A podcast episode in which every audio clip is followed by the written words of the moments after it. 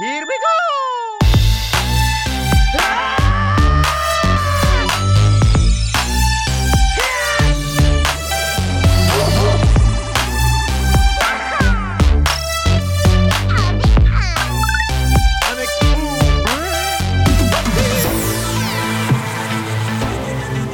Hey there, my name is Bubba. My name's Anna. And you are tuned in to Church Nerds, a Back Row morning show. And this show is made possible by listeners just like you in a strong partnership between Back Row Radio and Love Thy Nerd.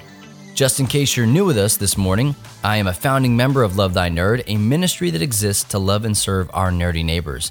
And I have almost 8 years experience in nerd culture missions and over a decade, that it blows me away every time I read it. Over a decade of professional Christian service on church staff. You are amazing. Sometimes I amaze myself. Wow. Don't wow emoji me right now. Get out of here. I am just only a professional at anything by association. Fair enough. A nerd by association. Okay. I am a Christian by choice, so there is that one. Most of my time I spend running around like chicken with my head cut off because I'm really busy and just saying no to everything, all the things that I can say no to. You say because I've said yes to too many things. A lot of We and actually were just having the conversation. What was it, yesterday or the day before that? This is the moment in your life where you start saying no to things. Well, I mean, I go through that. I am like a pendulum. Yep. So anyway, I'm a stay-at-home mom. I homeschool our kids. That takes a lot of time. I also co-lead Bible studies. We host life group in our house. Sometimes you all the way lead. Let's be real. Sometimes I do. Yep. Also, I take care of lots of children because that's part of my paid job is taking care of children, but also I do it I guess for funsies. Well, I trade childcare services with other people so they don't have to watch my children full time. Yeah, it's brought the barter system back. Excellent.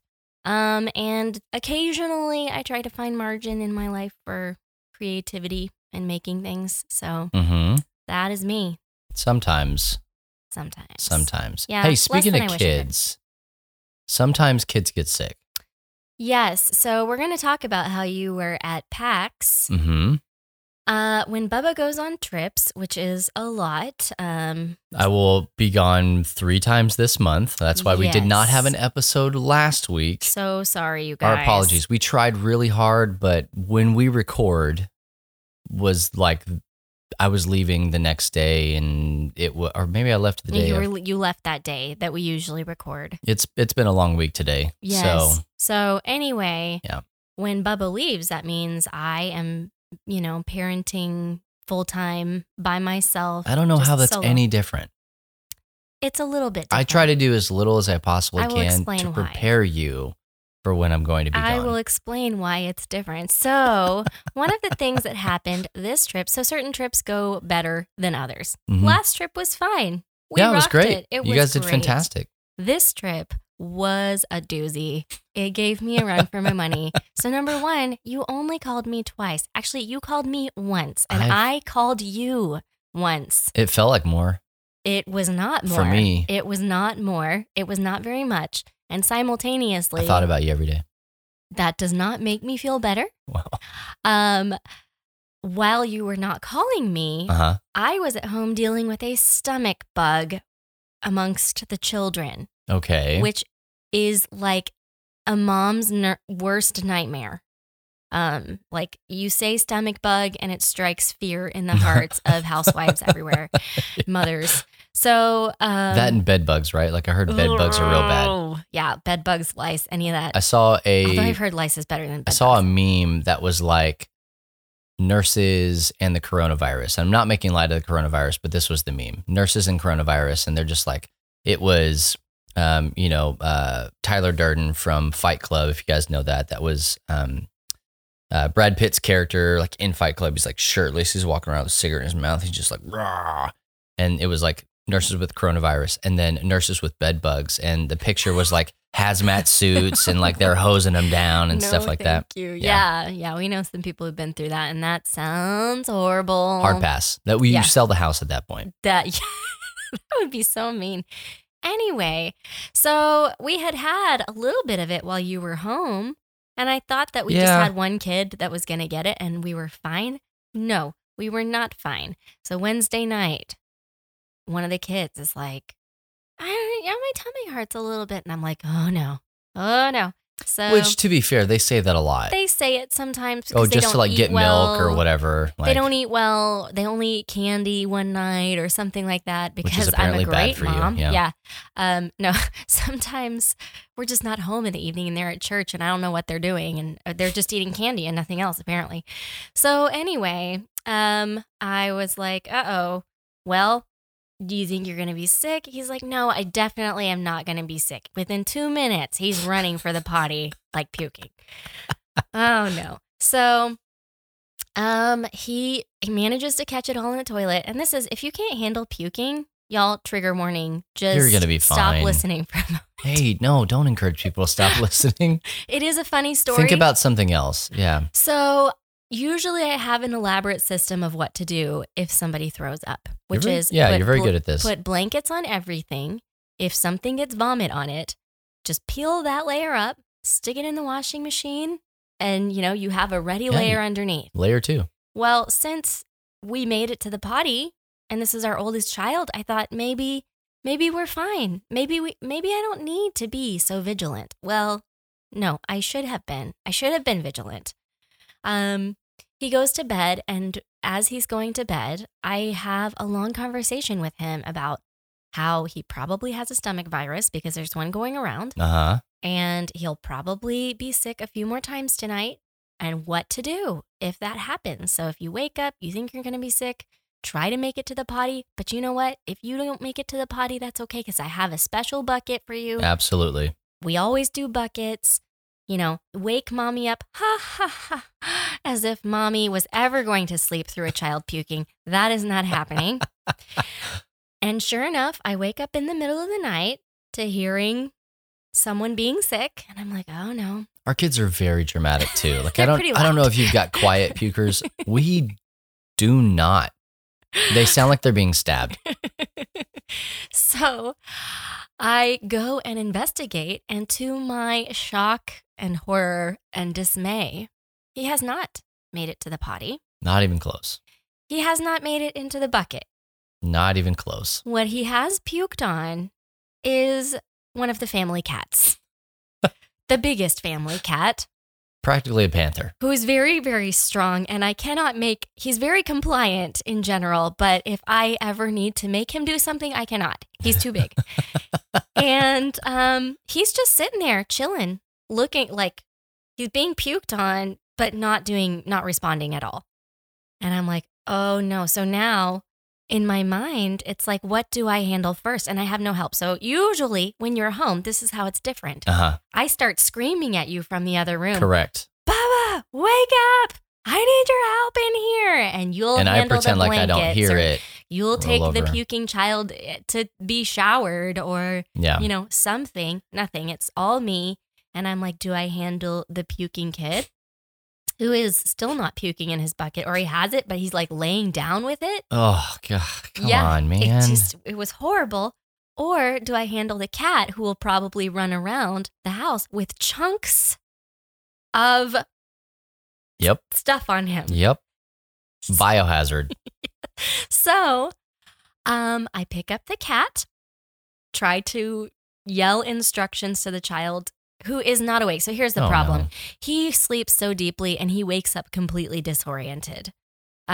Completely disoriented and does crazy things on a regular basis. Yeah. And that was what I did not. I got some stories. That was not, I didn't think about that. And so anyway, I try to take the cat to the sink to rinse it off. And the moment water touches him, he's like, no. Yeah, he remembered he was a cat. Yes. Yeah, puke on me? No problem. Water? Get it away. So then I'm like, this is not going to work. So I try to take him to the much bigger bathtub in the other bathroom. Yeah. And then I'm like, maybe I'm still not going to be able to get him wet. So I'm yelling at Caleb, get mommy a rag. Please get mommy a wet rag. So he goes and brings me just a towel that's dry. And I'm like, oh, I really need a wet rag. Yeah. Also, he's completely unclothed. You're lucky you got what you got out of that kid. Right. He has stripped down to nothing because, you know, his clothes were soiled.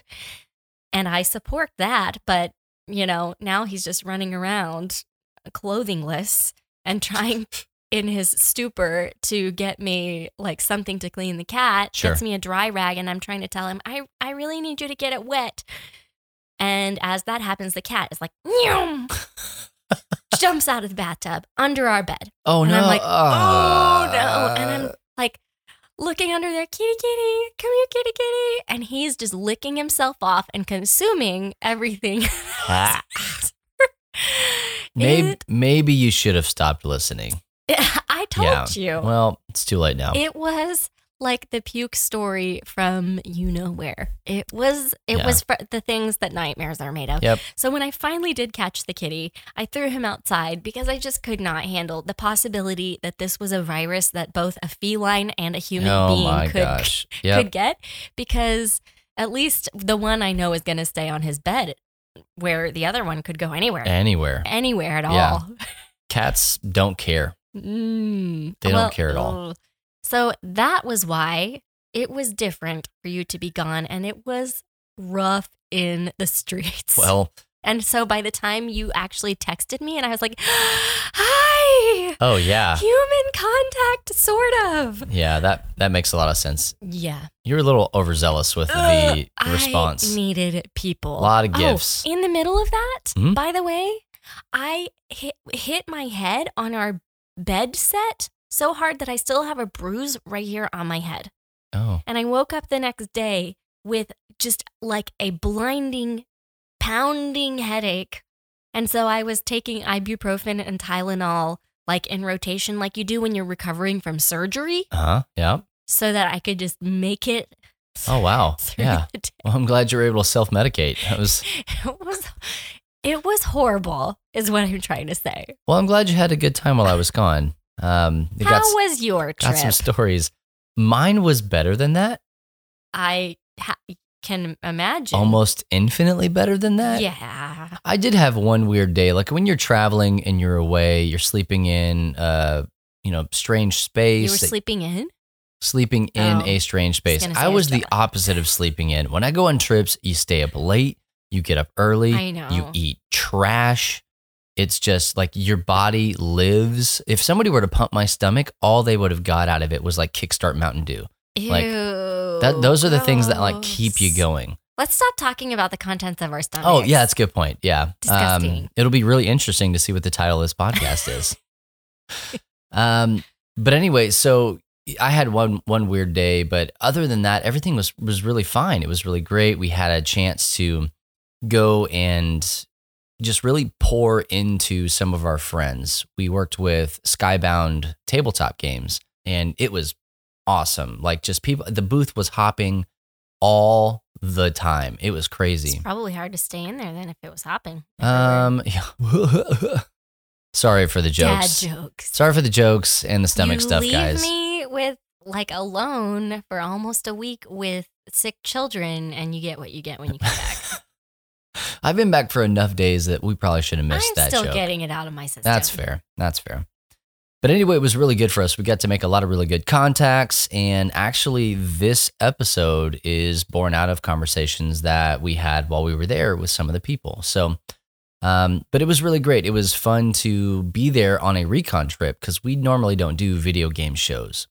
What we do is we do tabletop shows, not because we're Love Thy Tabletop, but it's just easy for us to sit down with somebody and build relationships, have conversations, talk about whatever.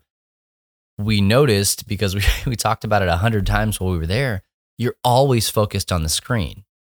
Duh, it's a video game. Right. But you don't think about that until you're trying to engage somebody in a conversation. Which is funny because we spend a lot of our time as an organization, like trying to champion building relationships online. Yeah, absolutely. And you know that it's possible. And then you guys are like, hey guys, I'm over here. Do you want to talk to me? We actually had one of our guys was standing in line trying to engage somebody in physical space in the line. And was finding it immensely difficult because of the space, right? It's like with video games, people are not necessarily used to engaging with strangers. Yeah, it kind of takes them off guard. Face to face. What if you just tell them your screen name first? Absolutely. 100%. Okay. Or just like shake a controller in front of them. Instead of having a face, like put a you know. Avatar. Yeah. Yeah, absolutely.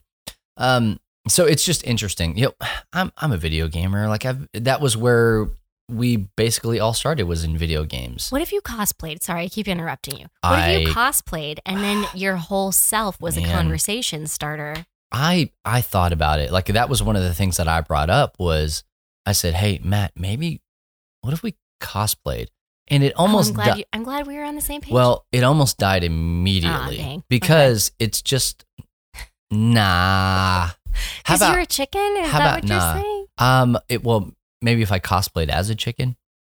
Yeah, why not? No, it's just, it doesn't fit, bro. Like I'm not, you know me. I'm not, you have a hard time getting me to dress up for Halloween. Maybe you're just not the right person to go to that show. Yeah, maybe not. I don't know.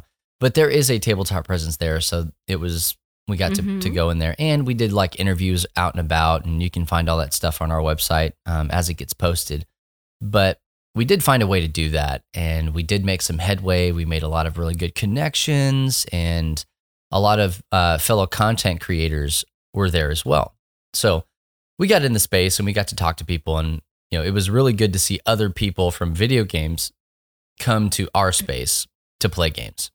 And so it immediately just creates that engagement moment. So PAX East. You better not being engaged to anybody else. Well. Except for me.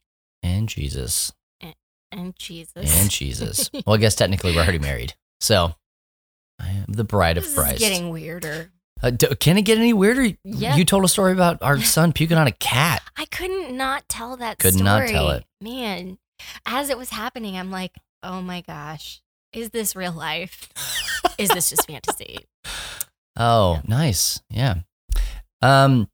Well, hey, you know what, guys? We're going to take a quick break, and I hope you enjoyed that little conversation. I promise the episode gets way better. Like, we're going to talk about... We will not talk any more about those things. That's the last bit of vomit. Unless we do. Yeah, unless it comes up. We'll see. We'll try not to bring it up. Well, hey, we'll be back at the top of the hour to talk about how to make gaming a comfortable space for everyone right here on Back Row Radio.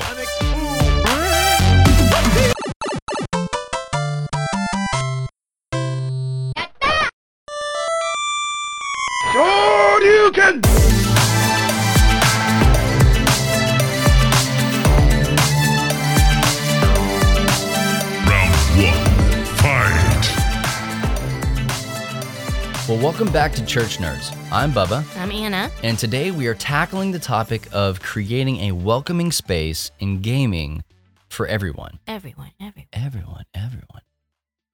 It is a big deal. This is something that, if you think about it, like when you're playing games, even just at your house, whether it's like Monopoly or Scrabble or Trouble or Chinese checkers, or you're playing, you know, video games, you know, Street Fighter or whatever. I don't care. It doesn't matter. Nobody likes to not feel like they are unwelcome in a space. They want to feel like they belong wherever they are. Right. I want to have fun. I'm here to maybe not remember the things that happened in my day. Maybe it was such a bad day that I want to use this to get away from it all. And some people do use video games specifically where you do not have a face-to-face, you know, you're not interfacing. Yeah, absolutely.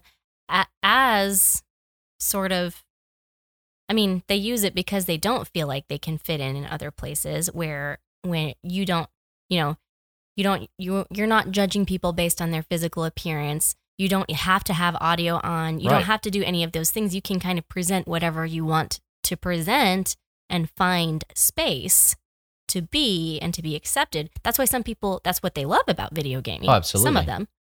They can become anything that they want online. Right. The problem is that's not always a positive thing. Correct. With online space, and we're talking specifically about online gaming right now, here in the now. With online gaming comes a level of anonymity that you are just another string of characters as a name. You are right. You don't see someone's face. Yeah. You don't realize. I mean, people seem less human sometimes. Right. And you can do whatever you want in that space now because there are less consequences tied to your actions. Oh yeah, it feels like it normally brings out the worst in somebody because hey, what are you gonna do? You're not a real person, and to you, I'm not a real person. We're probably not even gonna be in the same game lobby ever again. You know, there are millions of people playing video games out there. I'm gonna do whatever I want to do to you. So you start seeing things like cyberbullying, you know, stuff like in games like Call of Duty and other shooters and stuff like that. There's a trope of like the 12-year-old online that's always, you know, cussing at you and screaming about your mom and all sorts of stuff, just like really vulgar vitriol coming out of these mouths. Kind of horrifying, and honestly. It's a trope of a 12-year-old because there are 12-year-olds out there and younger and older. I've definitely heard them in some streams that like, where is your mother, potty mouth? What is going on? Kiss your mama with that mouth? Absolutely. Gross. We also see like elitist tabletop gamers that like if you don't play to maximize your ability, you're a terrible trash player. Why would you do that? There are a lot of people out there. Like if you don't play Gloomhaven, you're not a real player. Oof. Types of people. Some people, yeah. Or they don't want to play your dumb little game. Like if you bring a game to a game group or a game night or whatever, and you're like, hey, I got this really fun little game. And they go, that's not a real game. Real games only. Yeah, real games only, please. In a moment of vulnerability, I do find myself being that person sometimes. Like, now that we've been introduced to a lot of really fun and cool and interesting games, and then someone's like, hey guys, you want to play apples to apples? And I'm like, nah. Yeah. I mean, but we have, to speak to this for just a second, I think it was one of the first game nights that we did. We had one of our, you know, one of the students at our church come, and he brought pickup sticks. Yes, that's one of my favorite stories. And I mean, I've got... games, bro. Like because this was in the beginning too, when we didn't realize that lots of games did not mean better game selection, that sometimes fewer is better. Yeah. So just, I mean, tables upon tables of games. I think we had 4 tables worth of games. Probably so. Like, just chock-full. Not laid out, but like boxes of games on tables. Yes. And so he looks at all of them and goes, I brought a game. Yeah, I mean, I spent a while going game by game, like, what kinds of games do you like to play? Yep. I think you might like this. I think this one's fun because of that. And they're like, no, that's okay. I got a game in my backpack. I'm talking legit pickup sticks. And I was trying to think. I've never played pickup sticks, and I'm like, I was trying to remember the last time I did. Honestly, I think, you know, I went to, you know, I come from a broken home. And so I went to therapy as a kid. I think the last time I played pickup sticks was in a therapy session. Like, so did I was. Did that bring back some? I don't think so. I might have had mild flashbacks. If I started asking you some really personal questions while we were playing pickup sticks. Well, that explains a lot. But so in that moment, we were trying not to be like, what a waste of time, you know? Might have felt that way internally. I'm glad that we did it. For a little bit. Pickup Six happens to be a bit more of a strategic game than most people make it. It is kind of hard. Yeah. Yeah. So all that to say, like if somebody busts out Monopoly or Scrabble or whatever, not to shame them. I will shame you if you bring out Monopoly. I hate that game. Monopoly. I hate that game. No, we have Monopoly Gamer. Like Monopoly is like a genre. But I'm talking about classic edition Monopoly. I wouldn't do that to you, boo. Wouldn't do it to you. It's rough. I don't like it. What about almost anyone that plays Smash Bros? Smash Bros? I legit had to ban that from our Wednesday night game night at our youth group. Because what happened was it was just 8 people screaming at each other. Really, I mean, not even like profanity or anything like that. It got really close. And this is at our youth group, by the way. But they they kept saying how trash the other person was, or why would you do that? Oh, ha ha ha, you're always the first one out. Like, even if it's just like casual trash talk, it's just like making people feel low. Talking trash or talking smack? Yes, both and. Absolutely. Okay. Yeah. Unless you're Kelly Kapoor, that's in which you could make the, you know, the delineation between the two. Middle schoolers can't do that. They don't know how. Bam, it's happening right now. In your face. Yeah, and I can prove it. So also, Anna, you added on here, any online conversation involving like Star Wars. Yeah, so this is not specifically, all your other examples were specifically gaming related, but we have seen a lot of problems in our community. Well, in our community and even outside of our community online. Right. With Star Wars. It's just like anytime Star Wars is brought up. Oof. Buckle yikes. Up. Like the conversation turns south within 3 or 4 comments. And so we start just shutting them down because it's like, yeah, nobody can be nice to each other. It seems like it's like when for in our house, there are certain things that I know are just, they just bring the mean out of my children. Oh, and yeah. I'm like, give me that.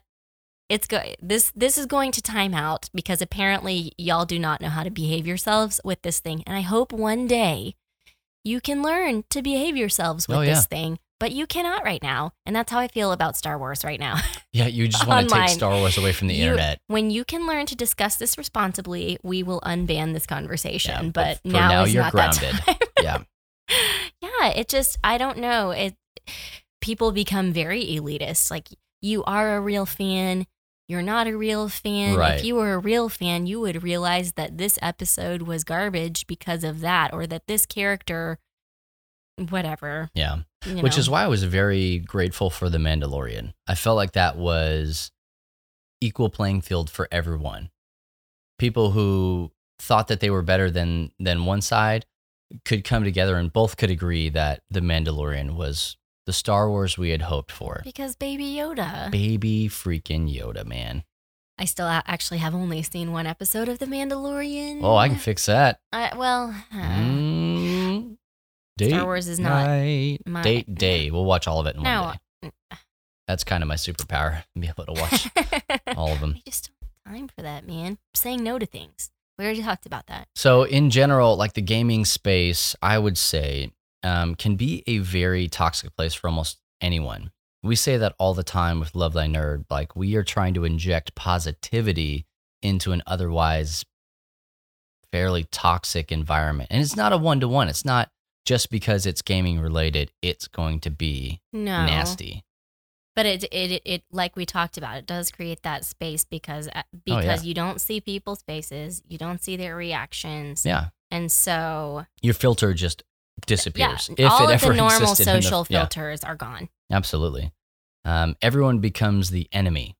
And of course, I'm painting in superlatives, but if you're in a negative mind space, if things do not go your way, the person on the other end is the enemy, even if they're on your own team. Right. I was going to say that co-op games are so helpful with this as far as like if it's a tabletop game, but online you do like people say really mean things to each other on their teams because you let somebody down and that means you're the worst. So. Oh yeah, absolutely. So like online gaming is a bit different than face-to-face gaming, but in competitive spaces, the same thing rings true. So like a lot of competitive gaming is done face-to-face. And even if it is... Oh yeah. Like, you're there in chairs right by each other. Yeah, you're sitting right next to somebody, those people are quiet. Sometimes.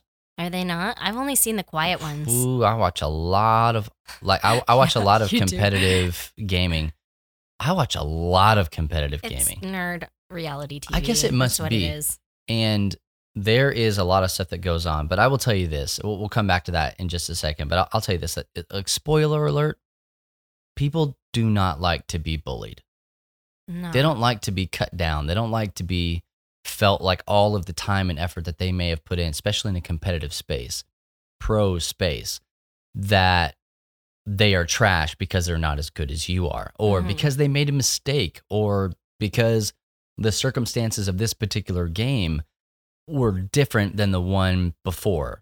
You know, it not everything lines up all the time. Just because you know the game doesn't mean you're going to be able to always be better than the person across from you. That's why there are so many tournaments for people to be able to get in, and it's not one tournament that crowns the winner. Mm-hmm. It's usually points-based. So you have to win X number of points in a tournament like bracket. So over the course of a year, you're gaining points to then be in the final tournament, you know, whenever it is. So in August of 2018, a pro video game tournament for the game Madden 2019, which is the NFL, you know, football game, if you guys aren't familiar with that, was held in Jacksonville, Florida.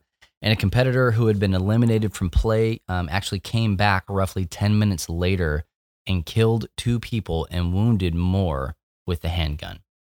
This was the largest mass shooting at a video game competition ever. And I know I say ever, like it's been so long since this has been a thing, but there are so many. I'm telling you, there are so many of these things every year for every game. Shootings? No, like competitions. Like, oh, yeah. There are not this many shootings. You know, honestly, I'm hard pressed to think of another one that has happened. Ugh, I don't know. But one happened, mm-hmm. and the guy who did it, he, you know, reports came out that he was, you know, suffering from,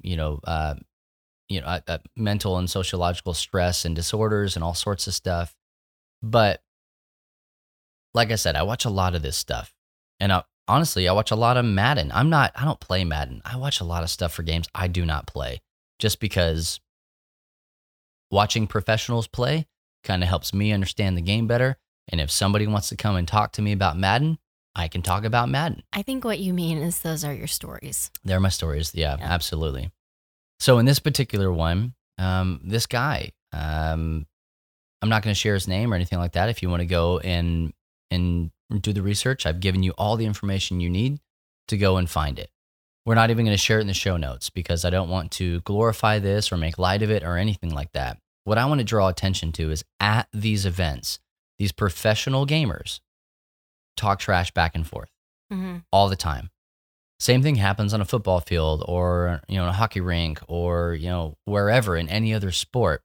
And if you're watching the XFL right now, everybody's mic'd out there, which is a stupid idea because they're having to, you know, hit the mute button. The bleeping button. Yeah. Every other second, it seems like. But we get to see these guys interact with each other, and it's younger guys. Some of them are older. Some of them, you know, are honestly in their, you know, upwards to their 40s, but a lot of these guys are real young. This particular guy was 24 years old that committed this this atrocity. Oh, I'm sorry, I was still in the XFL. Oh, no, not okay. The XFL, got it. Yeah, in Madden. Okay, yes, yeah. Most of those are young men. Absolutely. And so this is what they've known, like video gaming, and this is their life. This is their profession. This is what they've known for the better part of their adult life. And so maybe they don't know how to deal with things, or maybe they do have, mental issues or something like that, that may or may not be regulated by, you know, pharmaceuticals or anything like that. But if you add in negativity and toxicity and trash talk mm-hmm. and all sorts of stuff into that, like, you don't know, even if it is sarcasm or if it is meant in jest or if it's just haha, hey man, you know, you really, really sucked. Right. You know? Like, are the things that you're saying diffusing a potentially devastating situation or tossing gasoline onto the flames? Yeah. Yeah. So, I mean, you see that online all the time. And they call it flexing online, and, you know, in the gaming space. There was a term for it. Yeah, and so it's when somebody does something in a game or says something or stands up or whatever, like, it's a flex. It's like them flexing their muscles of look how big and strong and good I am. So the same like in a boxing ring to a taunt or something like that. That's what it is, and it's meant to throw the other person off. Mm-hmm. Like, it's actually not a bad strategy as far as throwing the other, your opponent off their game. Trying to get in their head. That's exactly what it is. And it's very effective, but it doesn't do anything to make them feel like a better person or to build them up or for them to find value and self-worth. Right, because your goal is to beat them, to usually, bring them down and as low as possible. So you're not trying to get them to, you're trying to get them to make emotionally based decisions or not have great strategy or something. And so rage, you're trying to make them ragey. Right. On purpose. And so in this particular instance, it may not have been just that one time. It may have been probably more likely was a culmination of things leading up to this point. But to stress the toxicity in gaming, again, I'm not saying that this was the be all end all, but it definitely didn't help because I've seen so much of it happen in person and online and watching on Twitch and all sorts of stuff that there are like officials, especially in the Madden community, there are officials that have to come over and put their hand on people's shoulders and go, hey man, you can't do that. Mm-hmm. Now, they're not thinking, hey, this guy's going to come in, you know, and do something, you know, crazy. They're thinking sponsorships and people that are paying them for, you know, this stuff to put the tournament on. But we have seen now that this kind of thing can lead to it. And there were reports of heckling and all sorts of stuff like that, because that's what happens in the space. Mm-hmm. And these are some of the results that we can see from people. When you just decide that that's part of the game, it's like, but is that actually a good, you know, a legitimate, kind of like in football, the rules are back and forth all the time about you can celebrate, you can't celebrate, you can't do this, you can't do that. Those things change all the time because it's like unsportsmanlike conduct. What is going to be beneficial to our players, our teams, our audience and stuff like this. This is acceptable behavior. This isn't acceptable behavior because this or that does not, you know, this does or does not bring anything to the table. That's, absolutely, you know, positive. Yeah, it's devoid of positivity. It's devoid of self-worth. It's devaluing of people. It really is, and especially when you just have no idea what that person is going through. Yeah. Like every single person on the planet is a sum of the moments that have led up to this moment in their life. And when you can think about that, sometimes you have a hard time, especially in competitive situations because you're trying to win. But if you can think about that when it's happening, every interaction you have with somebody, gaming or otherwise, they are a sum of the moments that have led up to this moment in their life, the same way that you are. And you had a bad day or a rough year or your mom just passed away or whatever. Like, it's not just today, you know, like things don't happen in a vacuum. Yeah. The other day I was telling a friend, she was talking about, she's a doctor and she was on call and she was grocery shopping and just had to like leave her stuff because she was called to the hospital. And I was like, you know what? Next time I'm walking through the grocery store and I see someone has left a container of raw meat on an unrefrigerated shelf, instead of judging that person, I'm just going to think it was probably a doctor. Yep, got called in. That's it. But yeah, you don't know. I think sometimes it's easy to be like, this person's a jerk and not think, you know what? They might have just had a really hard day. And if I don't respond like a jerk, like I don't return fire with fire, because we feel like that's our right to stand up for ourselves and defend ourselves. If we respond, Proverbs talks about that harsh words just stir up anger, but that a gentle answer turns away wrath. Yep. That our words, we have the power to diffuse a situation, or we have the power to explode it, and absolutely. So. That's what we're seeing here. That's what we're trying to get at eventually with this conversation.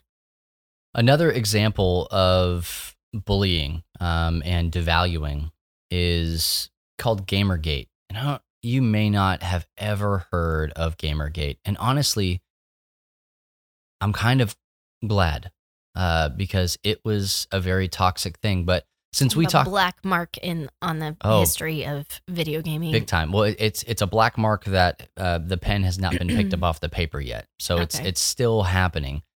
But since this is Church Nerds and we're trying to, you know, help educate people of the crossover between, you know, church culture and nerd culture, I want to let you know about Gamergate. Gamergate was a 2014 online campaign that used the hashtag Gamergate, to target women in the gaming space in an effort to force them out of the industry. And this consisted of massive, like copious amounts of cyberbullying towards women via Twitter and Facebook, as well as on Twitch live streams, and probably on YouTube as well, and really anywhere that women were talking about or even just existed online as far as the gaming space went. It started out with video games and then quickly moved to tabletop and really just anything else. Comic books, anything that a woman was in the nerdy space, it was all kind of wrapped in under gaming, Gamergate. Yeah.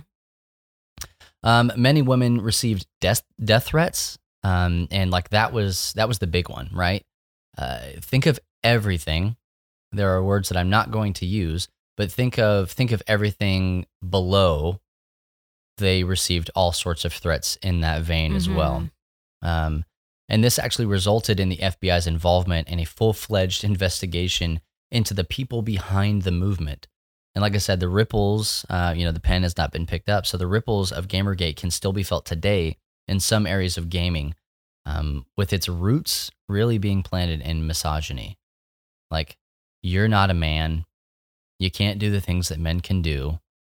Stop trying. You don't belong here. This is a man's world. Why are you here? It's a man. Yeah, there's a whole song about it, which, I mean, is severely, ridiculously devaluing to women. Yeah. Because it's just not true. There are tons and tons and tons of games out there that women have been involved in or have been the head of or are CEOs of companies, heads of divisions, all sorts of stuff that they have created these experiences that you love. You absolutely love. I think of, Elizabeth Hargrave. She made a game called Wingspan. Oh. And, that game is, a game about birdwatching, a tabletop game about birdwatching. That's absolutely fantastic. It is way more interesting than it sounds. It is. It's an engine builder where every round you get better and, you get better at watching birds. You create more things and you actually do better at the game. Like, it is a wonderful, fantastic experience that the game world was like, yup, that was amazing. Nobody would have saw it coming. And the fact that it was created by a female developer, nobody was like, oh, well, but I was going to buy that game, but now. So for people to hop on board with hashtag Gamergate and try and force women out of the space, really because they're women, doesn't really make a whole lot of sense. Earlier, I mentioned that I was at PAX East this past weekend in Boston, and there I had a chance to meet Heather. Heather is the fiance of a really good friend of mine, and she absolutely loves video games. And in particularly, she is fond of the Halo franchise, which I mentioned just a second ago. She's also very interested in like the pro gaming circuit as well as online competitive space. So she finds it really hard to do anything online because if she has a bad game, the fact that she's a woman seems to be the reason that her teammates cite. Yeah. Well, so you could, when I think about this, I think about people going under a pen name. Either, they were a man and they used a pen name, a woman's pen name or a man's pen name, because they felt like in whatever that genre was, they would be more taken more seriously. Absolutely. And you see that online where it's like, I can see why people would not even, like, if Heather cannot be taken seriously and being a woman always comes up, because I'm non-confrontational. Like, we have some friends that they are just all about having that conversation, and they will fight it to the death. I am not that person. Nah. And I would be the kind of person that's like, you know what? I'm going to choose either something very androgynous to represent me online, or even just straight up make a more masculine character or profile or something, because I don't want to be judged that way or I just don't want to have that conversation every day. She said that she did change her name. She actually changed it to be like overtly feminine because now she's like leaning into it, right? Because, like, yeah. Don't scare me out of the space. Yeah. But she would say that I'm going to make it uncomfortable for you to call me out on this because we're going to have a fight about it. Basically. But she did say that anytime that she would get on the mic, they would say, oh, are you, a 12-year-old boy or are you a woman? Like they were already leaning into tropes. Which way am I going to hate you? Yes. Kind of a deal. And neither one of those things ends with like, I think we're going to be really good friends. Absolutely. Yeah. It's not uplifting at all. Yeah. So she actually, she mentioned that the professional gaming space is something that she feels really should be a level playing field. Seeing as there's literally no physical barriers in which a man can overcome something that a woman can't. Because it's not like there's any proclivity to like being more athletic or anything like that online. You don't need to be strong. You don't need to be big. You don't need to be anything other than just good at the game. Like a problem solver. Anybody can put time with in. Good muscle memory. Oh, yeah. Absolutely. Anybody can put time in what they call the lab. So that's literally just like sitting in front of the game and spending time with it. A lot of times they'll have specific scenarios that they're running or, playing against a certain character, if it's a fighting game or whatever, or running the same map over and over and over again to learn all of the, intricacies of it. Anybody can do that. It doesn't have to be a man or a woman. Anybody can play on a competitive level. Yet there still seems to be this invisible barrier for women to get into this thing. So she was telling me about a panel at PAX called Women in Esports. And this panel talked about the challenges that women face in this arena and possible ways to overcome them. It was not a gripe session where they came together to just like communally lament about, oh, why can't women? My pet peeve, absolutely. Honestly, that drives me crazy. This was a space that was used to rally and encourage women not to give up on their dreams and really to fight for the things that are important to them in the gaming space. And obviously outside of the gaming space as well, because empowerment is contagious. Confidence is contagious. Right. Yeah. Because it's not, even though they're talking about doing it within this circle, we know. The media has told us, we are aware that this is not limited to within gaming culture or video gaming culture, that it touches a lot of other areas. Absolutely does. Education and like jobs and, all kinds of places. Yeah. So talks like this are exactly why Love Thy Nerd exists. We want to do our best to help everyone know that they are special, they are loved, and they are important. Regardless of their race, their sexual orientation, their gender identity, religious views, marital status, or even their gaming ability. Everyone is welcome at our lobby and at our table. We think that this is exactly what Jesus would do, and if you come back next hour, we'll do our best to show you why we feel that way about that statement. So, do us a favor, sit back and enjoy some awesome music.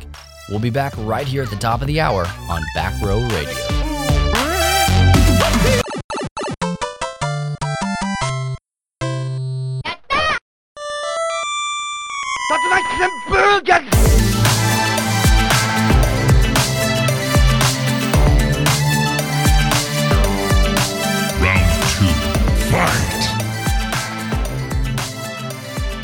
Welcome back to Church Nerds. In our last segment, we talked about a huge problem within gaming and nerd culture that consisted of elitism and exclusion, but it's not like that's not all it was. It's more than that. Those are just two phrases, two terms that might help you kind of wrap your head around that. So in this segment, we want to talk about where we fall in the discussion as Christian nerds. Does this portion of culture jive with all of our things and with us and our call to follow Jesus? What can we do about it? And what power do we have over effecting change? Like, what are the actual practical steps that we can take? And what are some biblical backing that we have in taking those steps? And Anna, you wrote a bunch of stuff here. So I have this problem where I write too many things. So it's true. Buckle up, buttercup. I don't think that's okay. Yeah. Continue. Okay. Well, so the reason that this matters is because of Jesus. Because Jesus, well, that's the podcast, guys. Jesus is the answer for the world today. Sometimes the Sunday school answer is Jesus actually the right answer. Is the answer. So, if you read the Gospels at all, you see that Jesus did not teach exclusion; he taught inclusion. Yeah. Now the Israelites, so if we're going to dive into some biblical history for just a second. I'm ready. The Israelite people up to this point, they were really good at exclusion. Mm-hmm. So there's a verse in 1 Peter that talks about how we are a peculiar people. Yeah.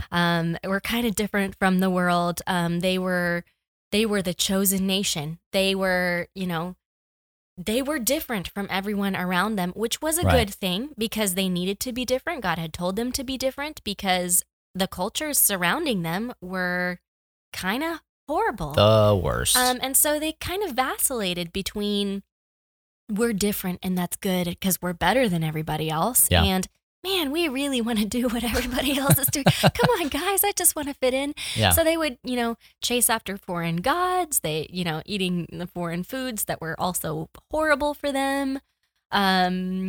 Customs and practices that are just really icky. God was like, shut it down. Y'all need to not be doing those things.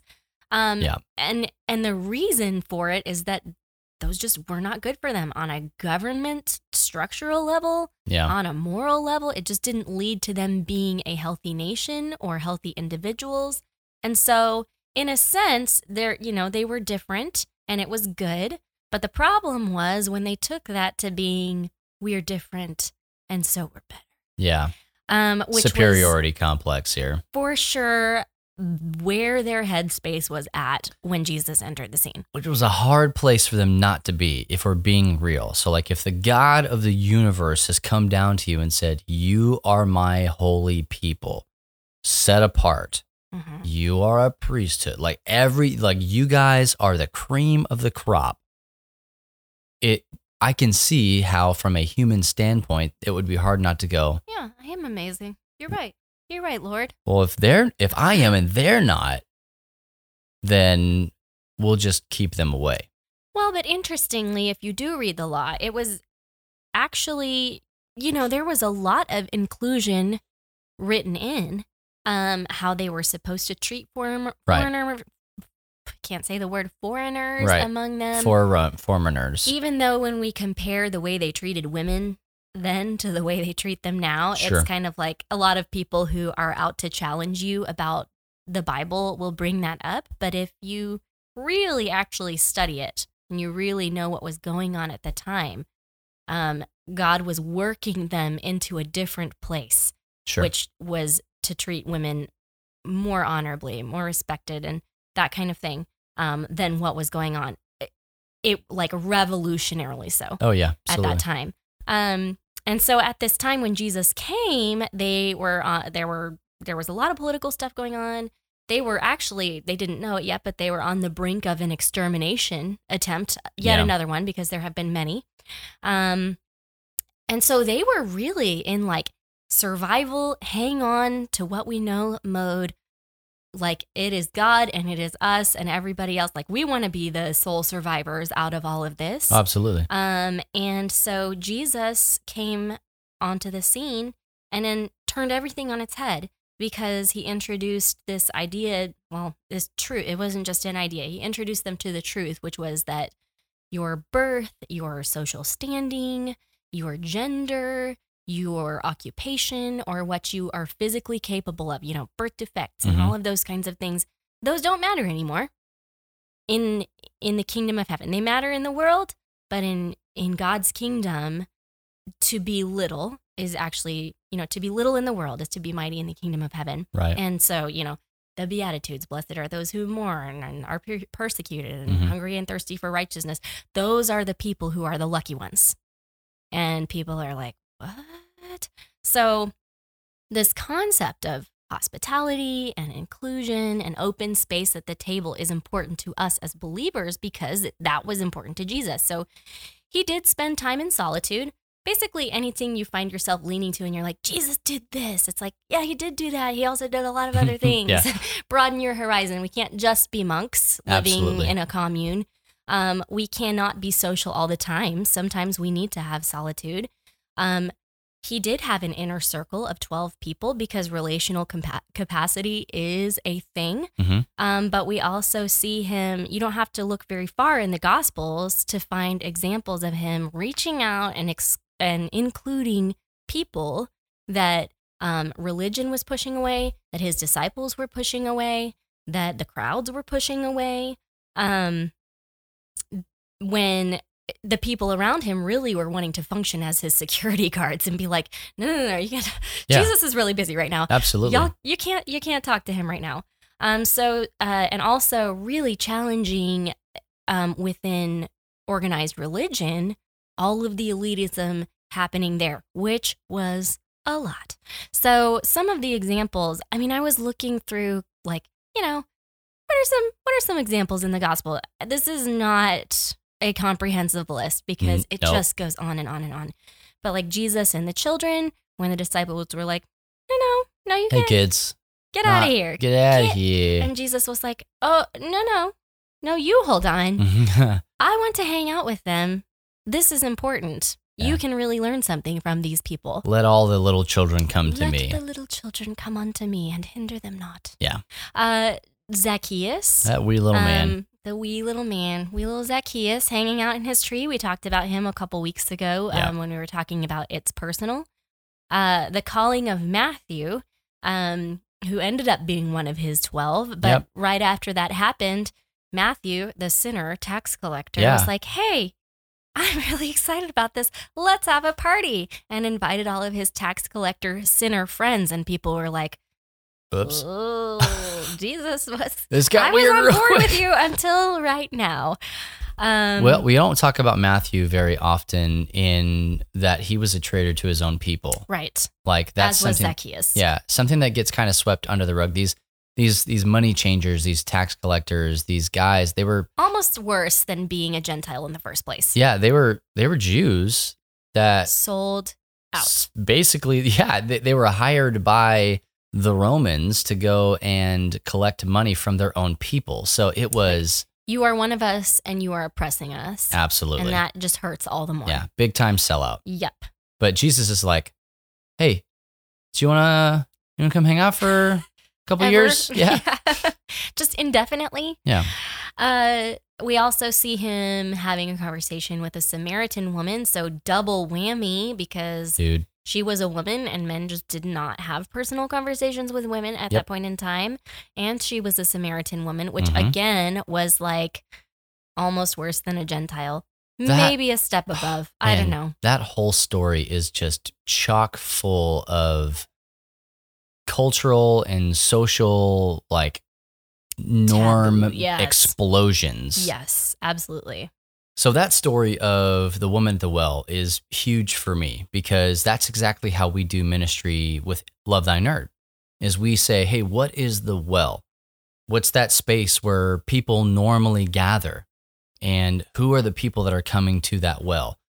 Maybe as a Christian, a lot of people will say, don't go there. You need to stay away. We have a lot of people that, and you may be one of those people, and I'm not talking down to you, but I hope to kind of expand your thinking about this.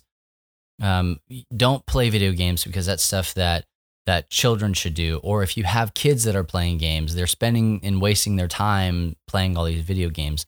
I would challenge you to think just a little bit differently about those spaces because there are people that meet there that if Jesus had not gone to that well, if he had not met them in the space where they congregate, her life would not have been changed.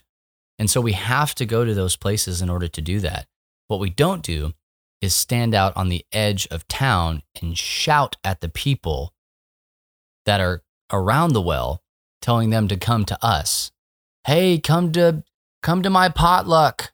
If you come to my potluck, I'll tell you about Jesus. Don't hate on potlucks. I happen to love potlucks. Who doesn't love a potluck, right?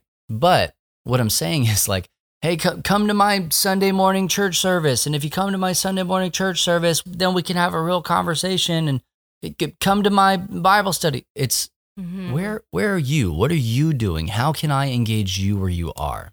Yeah, I mean, this story goes, you can study it and go super deep, but that, you know, she was there because she needed something. She needed something that day. Mm-hmm.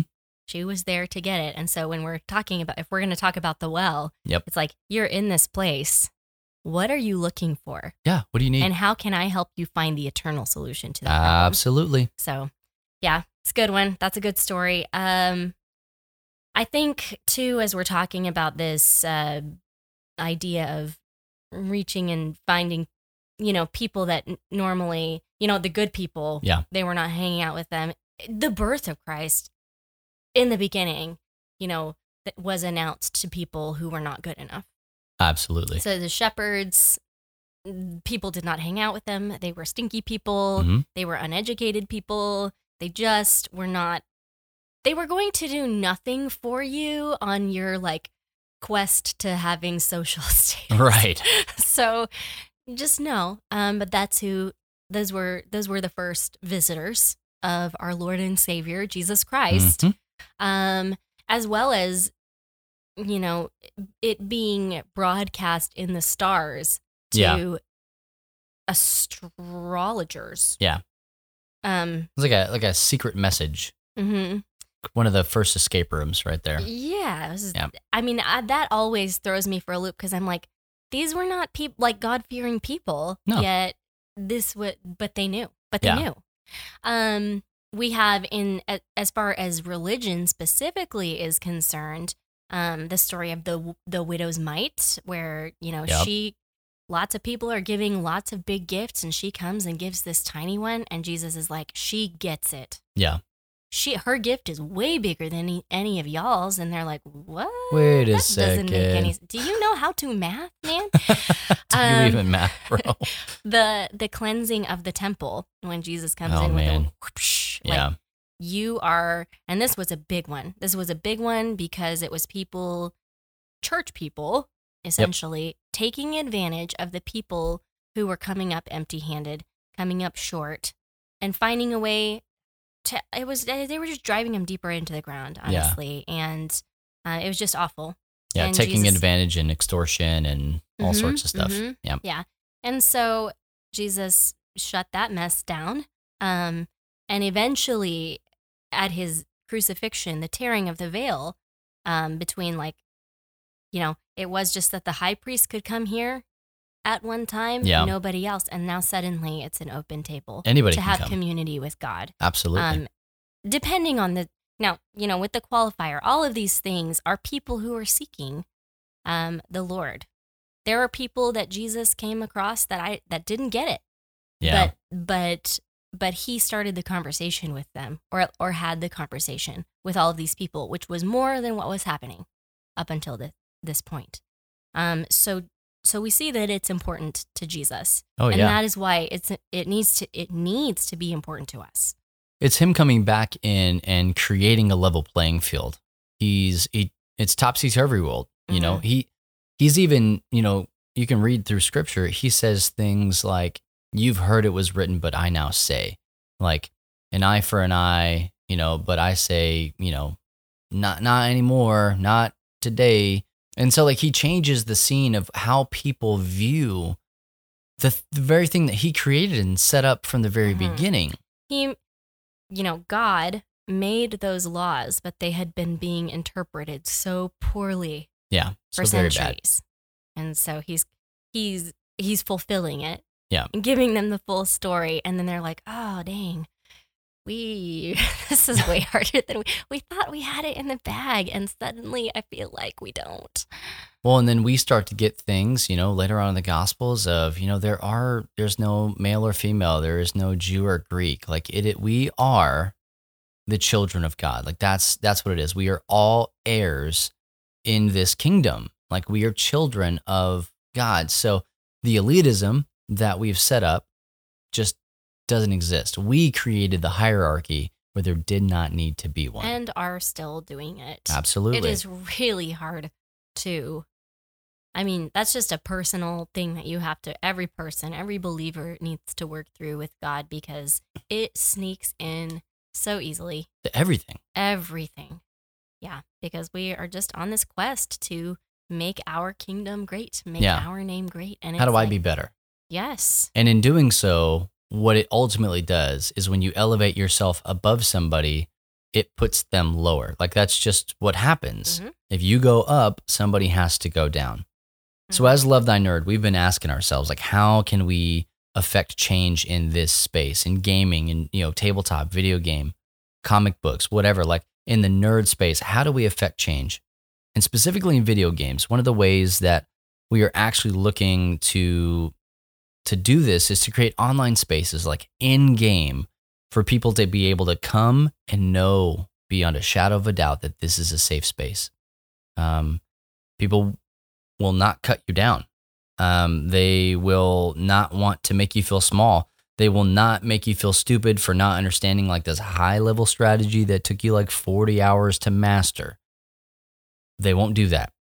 Our Facebook community is a place where we've already been workshopping this, where if something happens, you mentioned it earlier, if something crops up, like a comment or a thread or whatever, we shut that mess down because we've seen it before. Mm-hmm. We know this is not going to end the way that you hoped it would. I know people misunderstand that sometimes. They're like, oh, you're my free speech. You're just trying to censor me. But it's like, really? We have seen this over and over again, and that's just going nowhere good, man. Yeah, the first or woman. The first guideline that I wrote for our community was a safe place for all. Mm-hmm.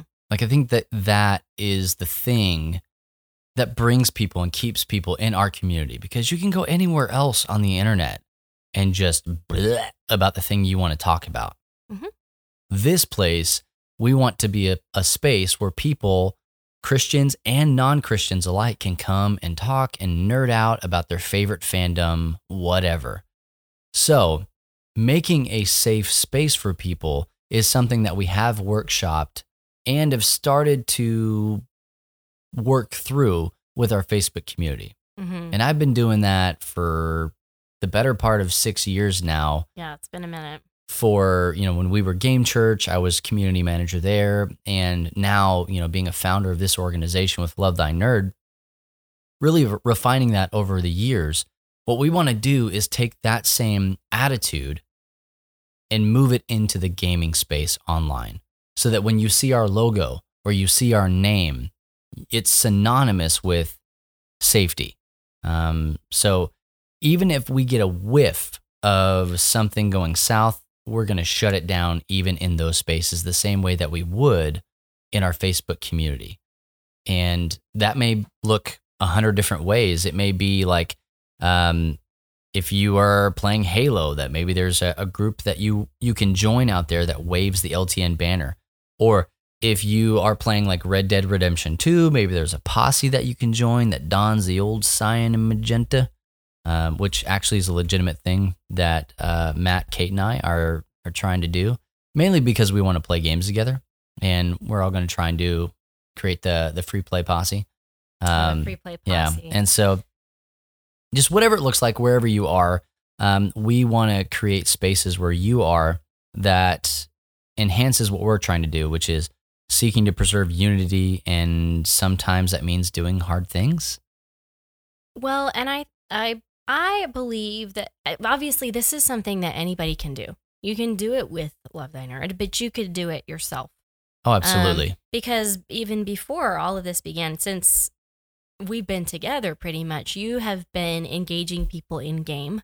Yeah. And just being a nice person, basic, you know, is basic human decency. Basically, yep. Which is like, is that too much to ask? But apparently, yes, sometimes it is, because people notice, and they always have, like, hey, thanks for just being nice. Yeah. And I think we focus a lot in our church. You know, if you're dealing with kids and you're talking about doing everything, like whatever you say and whatever you do, do it all in the name of Jesus. Yep. And you always are like, what is it that you like to do? And it's kind of been sad to me over the years, there are certain acceptable answers to that question and certain unacceptable answers to that question. Right. So if they're like, I like to play basketball, you're like, yes. How can you say, or how can you play basketball to the glory of God? You can just point your finger at heaven in the name of Jesus every time that you make a good play, and right, you know, I can do all things through Christ who strengthens me on your shoes, and you can, you know, just tell everybody you did this for God. Yeah. Or whatever. Yeah. We have no end to the things you could do in a sports situation that are for the glory of God. But when kids I'm really good at video games. And then they're like, well, what else can you do? Yeah, no. That I have witnessed that many, many times. Oh, yeah. Well, what else can you do? And I'm like, no, let's unpack that. Yeah. Let's talk about what you could do. How could you play video games to God's glory? Yeah. And that's one of the biggest things that I talk about is you can stand firm in a culture that is cutting people down, and you can practice using kind words. You can practice being encouraging. Yep. You can even talk to people about Jesus in those situations. But just being like we've had not with Love Thy Nerd, but I know for a while Game Church had some leagues going on and different things, and clans, and I don't know all the names for them. But of people who were believers, who were also decent gamers. And the thing that is different is that a lot of times if you're not a very good player and you come into those situations with a bunch of seasoned players, they're just mean to you. And they'll find a way to get you off of their team instead of saying, hey, let me teach you how to play this game. That's okay that you're not great at it. We're gonna get you from, you know, this level to this level, and we're going to encourage you the whole time. And people are like, whoa, what is this? And it's like, those are the guys you want to play with. Absolutely. Those guys are the guys. We've seen that over and over again. Oh yeah. And that is something that we can do. If you're a gamer, that's pretty doable. Or if you know somebody who is a gamer, like, you know, I've mentioned very briefly before, my story was, I can either do something while I'm doing nothing, or I can continue to do nothing while I'm doing nothing, playing video games. Mm-hmm. And that was the turn. You know, with Game Church, what we had done was we tried not to set up legitimate Game Church clans or guilds or whatever. We would encourage people, hey, guild. That's the word I can think of. We would encourage people to go into other guilds and or clans or whatever groups and just affect change there. With Love Thy Nerd, the way that we're changing it is based around this conversation, because the space has evolved or devolved depending on what your view of it is. It has changed. That now we need a space that's synonymous with safety. Mm-hmm. We need a Red Cross movement in that people know that this is where you can go to find help. Mm-hmm. And so this is what we're trying to create. Well, the steeple back in the day being. You knew if you could find a place with a steeple, you could go to that place for help. Absolutely. You would find sanctuary there from whatever you were running from. That's exactly what we want to do, is we want to create sanctuary for people in the gaming space to be able to enjoy the things that they love. And I can guarantee you that with LTN at the helm, you know that they're going to learn about the love of Jesus that knows absolutely no bounds. We talk a lot about passive discipleship, and that's what you're talking about just being positive in a negative space, like standing up against the things that the world says are okay to continue and being like, no, I don't think that we should treat these people like that. It's not cool. Yeah, it's not. I mean, like, these are the things that Jesus would do. We're going to continue to do that. Drawing a line in the sand. Oh, yeah. I mean, you know, we talked about St. Francis of Assisi, you know, at all times, preach the gospel, if necessary, use words. I think this is what it truly means. I don't think he was thinking about video games, but it's like, be Jesus all the time. Mm-hmm. All the time, be Jesus. And if you absolutely have to, or if the time is right or whatever, use the name of Jesus, invoke that name, take the power that comes with that and use it. But you shouldn't have to always be bringing up the name of Jesus in your conversation 24/7 to be Jesus 24/7. Right. Don't be ashamed of it. That is not what I'm saying, but be Jesus all the time.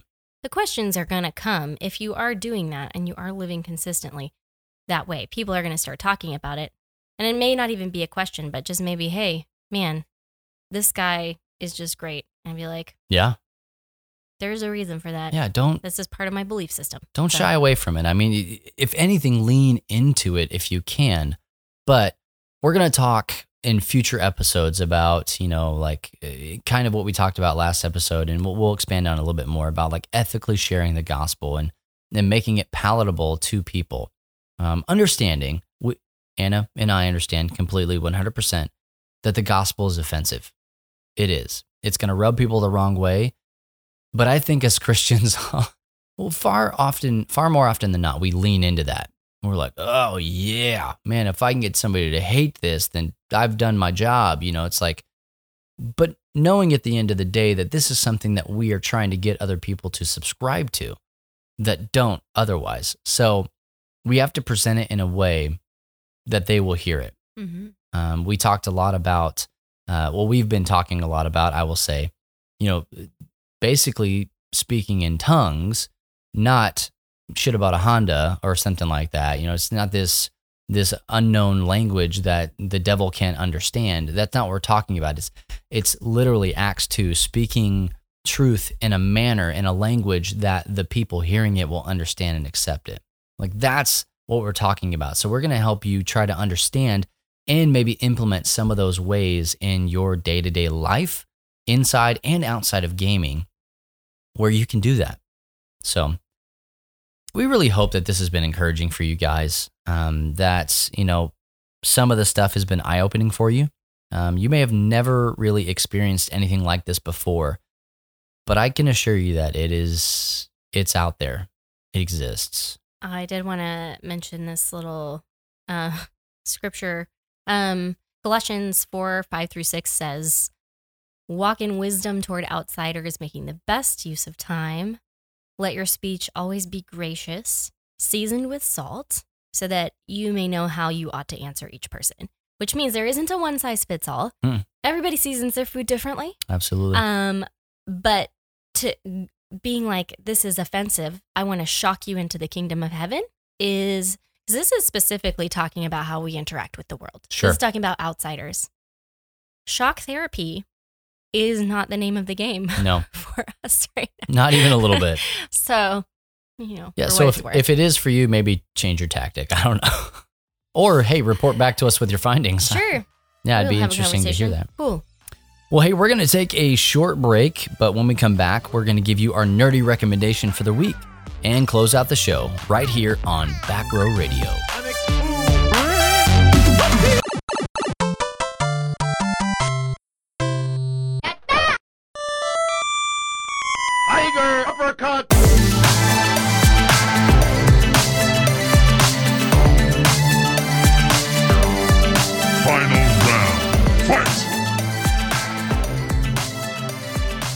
Well, to close out our show today, we've got a nerdy recommendation for you. Pretty excited about it. Guys, these are all things we're excited about, to be fair. There are recommendations. Yes, that's fair.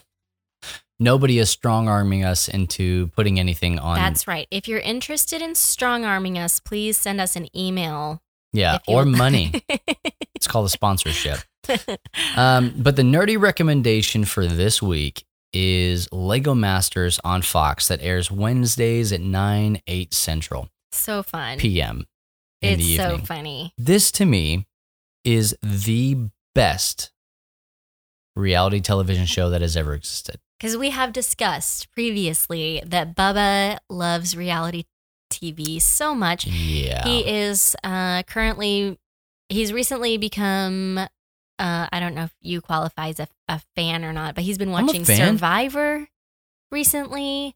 Yeah. He has always watched things. I was just on a Survivor podcast. I think I'm a fan. Cake Boss. Whoa, what? Because you're their personal friend. No, I'm a recent convert to Survivor.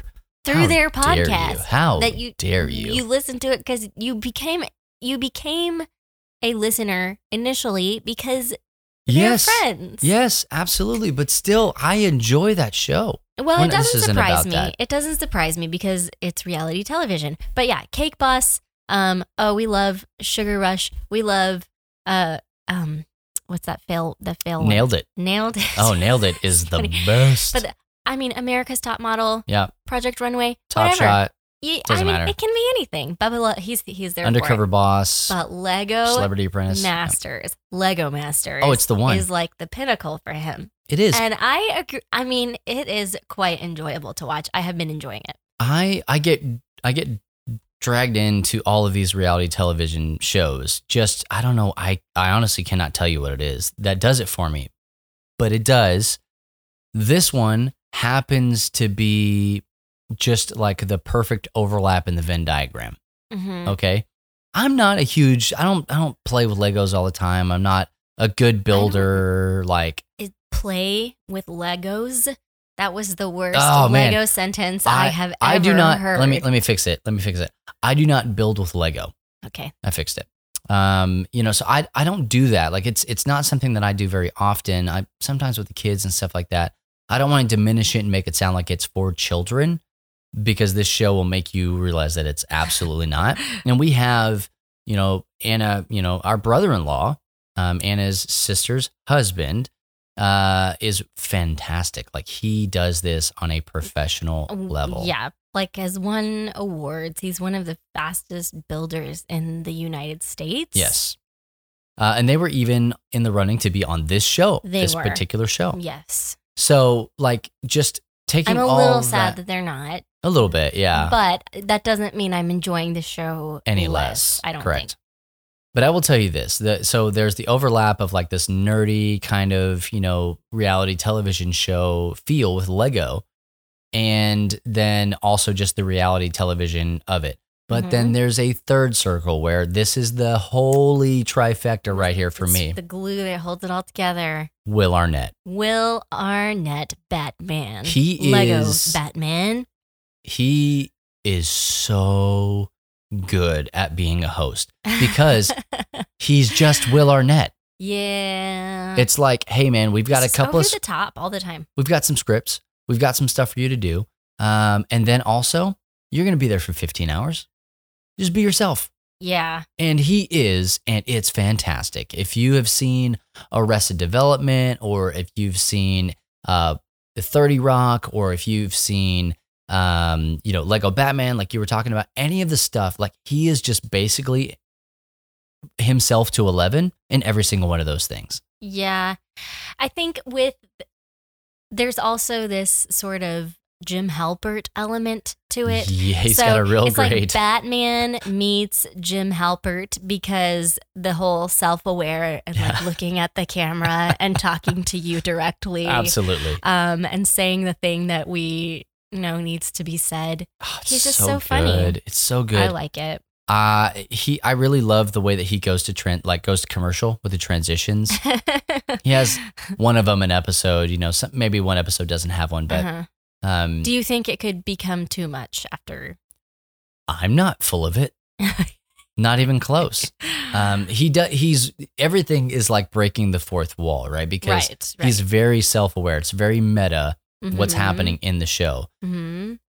But he's the only one that ever knows what's going on. Right. None of the other hosts know, like the panelists that, are the judges. They don't know. The master builders, they have no idea. None of the contestants know. It's always just like Will Arnett and probably one other producer that know what's going on. And that is perfect. They will like start rolling. Real. They obviously, because cameras are always rolling to catch stuff, whatever. Mm-hmm. Most of the time your shows don't want to show you that because they only want to show you the most polished bits so that it's like, we're a professional television show. They purposefully show you the rolling bits, like before the actual contestants get in there or whatever, like he's like singing or like making a voice or whatever. And they're like, oh, are we rolling? He's like, oh yeah, we're always rolling. Yeah, absolutely. And they're like, oh yeah, no, this is like 15 hours. This is a long time. Yeah, it's like a long time to be here, Like yes. Everything about the show is just great. There are people to cheer for. There are people to boo, to root for and against and all sorts of stuff. The builds are fantastic. or gloriously not fantastic. Oh, some of them have been so cringy. Oh, man. Still better than anything I could build. Oh, 100%. Let's be clear. 100%. But, yeah. I feel like if you gave me 15 hours, I could do some of the bad ones. Like, I could get there. I was not given Lego products as a child because my mother did not like to step on them, which I completely understand. But there is this certain element that if you did not grow up using them, you just don't get the dynamics of how to build things. Nah. My kids can build far more interesting and complex things than I can. Caleb's fantastic. I mean, for a 7-year-old, good grief, get out of here, man. I mean, probably not as good as my nieces and nephew, but it's still true. Yeah, pretty decent. Yeah, it's a proximity thing. But that is our nerdy recommendation for the week. Lego Masters on Fox, Wednesdays at 9 p.m., 8 p.m. Central Time. So just go watch it. If you haven't, give it a shot. It's, again, watch a lot of reality television. It's the best one that I've seen. Yeah, it's good. For me, it really just hits it, so... Well, be sure to check us out online at lovethynerd.com for articles on all the nerdy things, as well as this show, our other podcasts and videos. And if you'd like to directly support our mission and become a financial partner with Love Thy Nerd, you can visit lovethynerd.com/give. We are a qualifying 501c3 nonprofit organization, so all your gifts are tax deductible. And also, don't forget, if you are shopping online on Amazon, go to smile.amazon.com, and in doing so, you'll be able to choose Love Thy Nerd as your charity of choice. And that's just a really easy way for you to give to us without doing anything else. A portion of your sale will go towards Love Thy Nerd, and it does not cost you anything else to do so. You can also find us on social media at Love Thy Nerd on all major platforms. And as always, right here on Back Row Radio, each and every Friday morning. Once again, I'm Bubba. I'm Anna. And we'll catch you next week on another episode of Church Nerds. And as always, if no one else tells you this today, remember, Jesus loves you, nerd.